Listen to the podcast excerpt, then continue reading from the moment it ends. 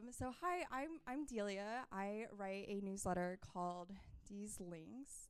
Just there we go. Okay, so I write a newsletter called Deez Links.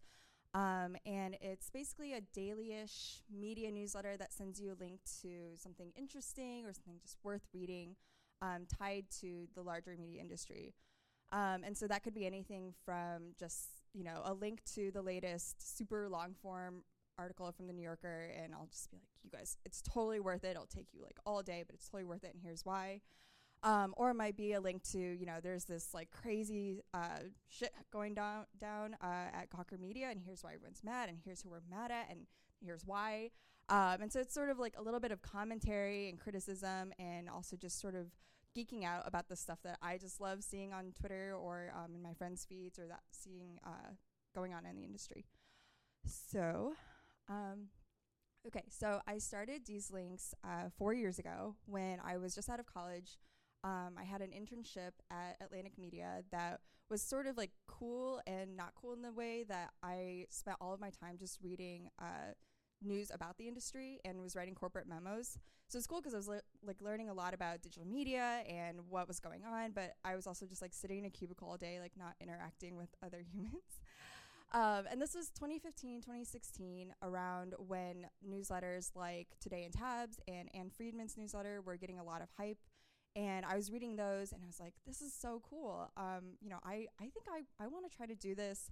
I want to try to like write in some kind of outlet that isn't just in corporate memos speak. Um, and you know, maybe I could just do this for my friends and it would just be a funny thing that I did like during the workday. Um, and so I started Deez Links. It, this is what our first, my uh, first letter looked like. It was on Tiny Letter. Um, I made the logo in like three seconds on Paint. So it was like extremely like, you know, low-fi situation. Um, and so I sent it out to my friends and um, like friends from college and friends that I worked with. And I was just like, I'm just to do this every day. Like, let me know if, if this is interesting. And I was just like, I'm just to do this for my friends. It's to be funny. Um, kind of had like no real aspirations for it other than just getting in the practice of writing about something every day.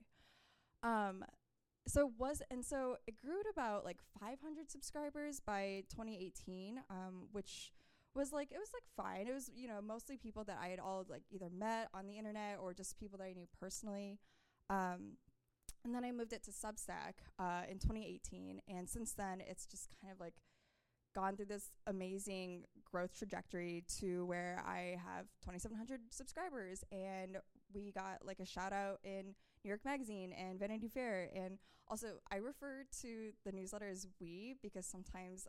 Like I used to do that to make it seem more legit than it actually was. I'd be like, the staff at Deez Links thinks this, and people were like, but it's just you, right? And I was like, yeah, it's just me. It's just me. So that's if you see me slipping into that, that's why. And I think it's also this way to like kind of dissociate a little bit from the newsletter. Um, so anyway, so like we got into Vanity Fair and like New York Magazine recently, and we're doing this like merch store, which is really cool. Although the pins are like currently held up in China right now, which has taught me a lot uh, already about e-commerce and supply chains. Um, and so I think like looking back over like those four years, I it sort of seems that you know maybe there's this very calculated path to growing the newsletter, and I have to be totally honest admit that there was not. I kind of was just bumbling along. This is my passion project. Um, and just I just tried a bunch of things, and so today I just wanted to share with you the kind of three sort of buckets of things that have worked out for me. Um, and so the first one is super, super obvious. Uh, it's just to be your newsletter's best wingman. Um, I think the really wonderful thing about newsletters is because they're so personal. They're you know tied to you and, and your name um, most of the time, and so you should bring it up to your friends, to your work friends. Like if you're applying for a job, um, like I put my newsletter in my resume, and I was sort of like, I don't know if this is like work appropriate, but this is like this is what I got, you know. And so, sort of like because when you start a newsletter, you may not have a lot of cred to kind of go off of. You don't have like a built-in audience unless you're sort of like already a writer on other platforms. Um, and I didn't. I was like just out of college, and so you want so your kind of like base your like first you know 500 subscribers are going to be the people who are just naturally invested in you like your friends and your mom um, and so you should just sort of kind of make your newsletter an extension of yourself and bring it up all the time um, when you're talking to just people in your circles. Um, and I think the trick to this is to sort of always be considering how to widen that personal circle, whether it's going to meetups, going to hangouts, um, kind of like interacting with people on Twitter and making your making Twitter friends, which is my favorite thing.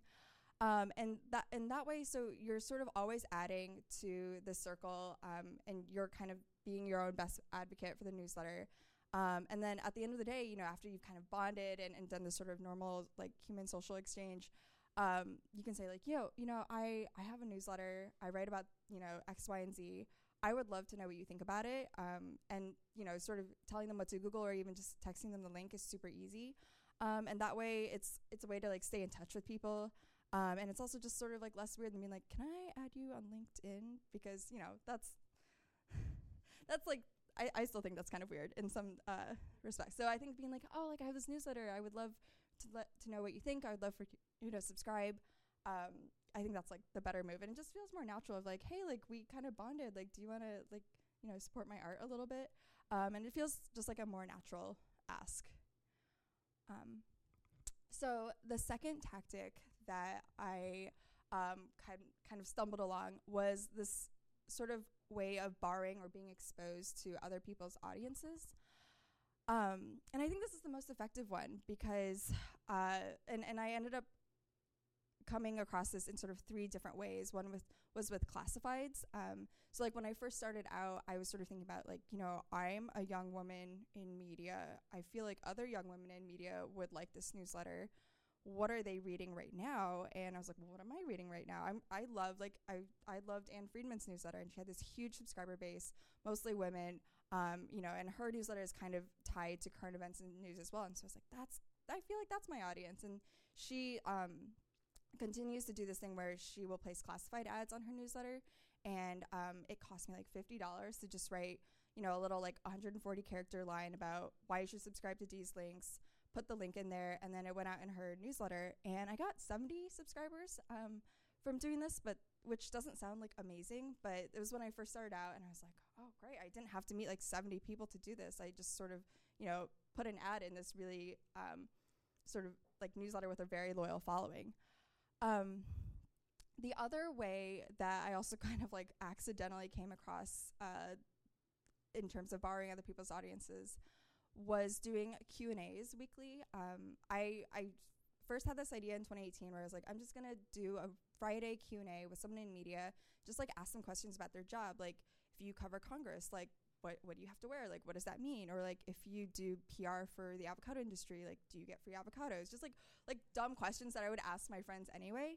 Um, and I started doing them with my friends, and then once I sort of like ran out of friends to like bug with this, I started like branching out to people I really admired on Twitter, people I knew from work, um, and kind of just realized this golden rule of how the internet and media works, wherein if you interview someone, they're very likely going to share it with their own following. Um, and that's how you get exposed to their audience. And so, like for example, I did an interview with Alana Hope Levinson, the deputy deputy editor of Mel Magazine, um, earlier last year. And when it came out, she shared with her followers, and she had like a huge Twitter following. Um, and then Mel Magazine also just tweeted out to all of their readers, and I was like, oh, like this is how this is how it gets done. Um, and so I with every like interview that I do every week, I've noticed that every week I get a handful of followers, um, and especially when it's someone who has a very like loyal following and audience of their own. And then finally, the honestly the single biggest boost that I got in terms of signups were was through a newsletter swap with this lifestyle site called the day the Good Trade. Um, they I wasn't super familiar with them, but their managing editor reached out to me um, at some point last year. I, I don't know if like maybe she found me like through the classifieds. Um, but she's like, yeah, you know, I love your newsletter. We have one too. It's called The Daily Good. Um, our audience is sort of, you know, also like young women who are really environmentally conscious. And so it kind of seems like, you know, like maybe we would have the same kind of audience. Like, let's do newsletters. And I was like, yeah, sure. But I had no idea what that even meant. I was just like, uh, you know, I'm open to anything. Um, and so what what I found out it, me- it, meant was basically plugging each other's newsletters. Um, and so like this is what my like plug looked like in their newsletter, where um, like they provided the image, which is really nice. Um, but I was just like, you know, if you if you love a good semi spicy newsletter, subscribe to Deez Links, and you get a dailyish link to something gossip worthy happening in the media industry. Um, and that was it. And so I did the same thing. They wrote their own line, and and I put it in mine. Um, and then like as soon as their newsletter went out, my inbox was just like completely spammed, and I got 400 signups in one day from this. And I was like, this is really crazy. You know, I didn't even know this community, this audience existed, and um, you know, just knowing that the Daily Good or in the Good Trades uh, audience sort of trusted the editorial judgment enough of of the Daily Good newsletter to sort of be like, hey, if you guys are like recommending this, like I'll give it a shot. Um, I thought that was like a huge testament to the loyalty of their audience. So the third, I guess, like bucket of tactics is to get institutional cred. Um, and I mean that in a very, in like very loose terms, um, because one of the biggest things that kind of worked out for Deez Links was that there was this email platform called Revue, and they wanted to do a survey of just the top media newsletters in the industry. And it was like a very like unscientific poll. They're just reaching out to people like in newsletters and they're like hey like can you plug this poll? We just want everyone to take this survey um, and so i put it in my newsletter um, at the time and i was like hey guys like if you like this newsletter like could you vote for Deez Links in this survey and i um, only did it because i thought you know maybe it'd be really funny if we sort of got in the running um, but it turned out that like enough of my subscribers um, voted for Deez Links that it showed up uh, in the top five, like uh, between American Press Institute and Digiday Media and all these like really legit places.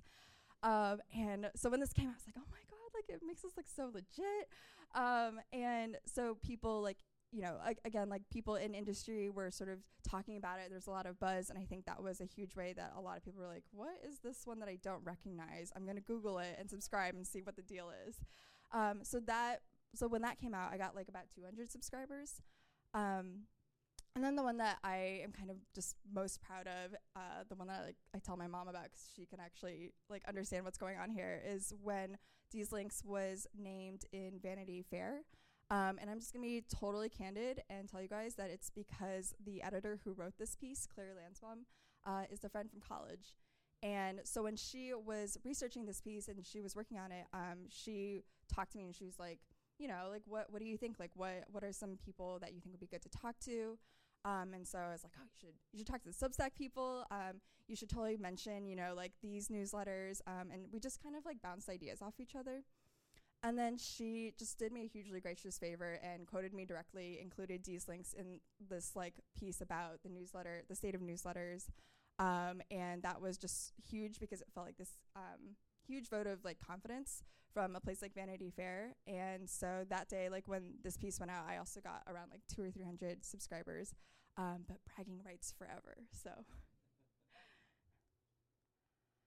um, so, I mean, this is all to say that, like, I do want to acknowledge that there was a huge advantage in terms of kind of like starting my newsletter when I had a day job in media and, and still do. And it sort of automatically exposes me to this whole network of people with these followings and power in the same way, in like the way that, you know, Claire had um, when she was writing this piece. Um, and I also want to acknowledge that, like, there's nothing that media people love talking about more than their own industry. Uh, and so that also like w- I think was a huge help.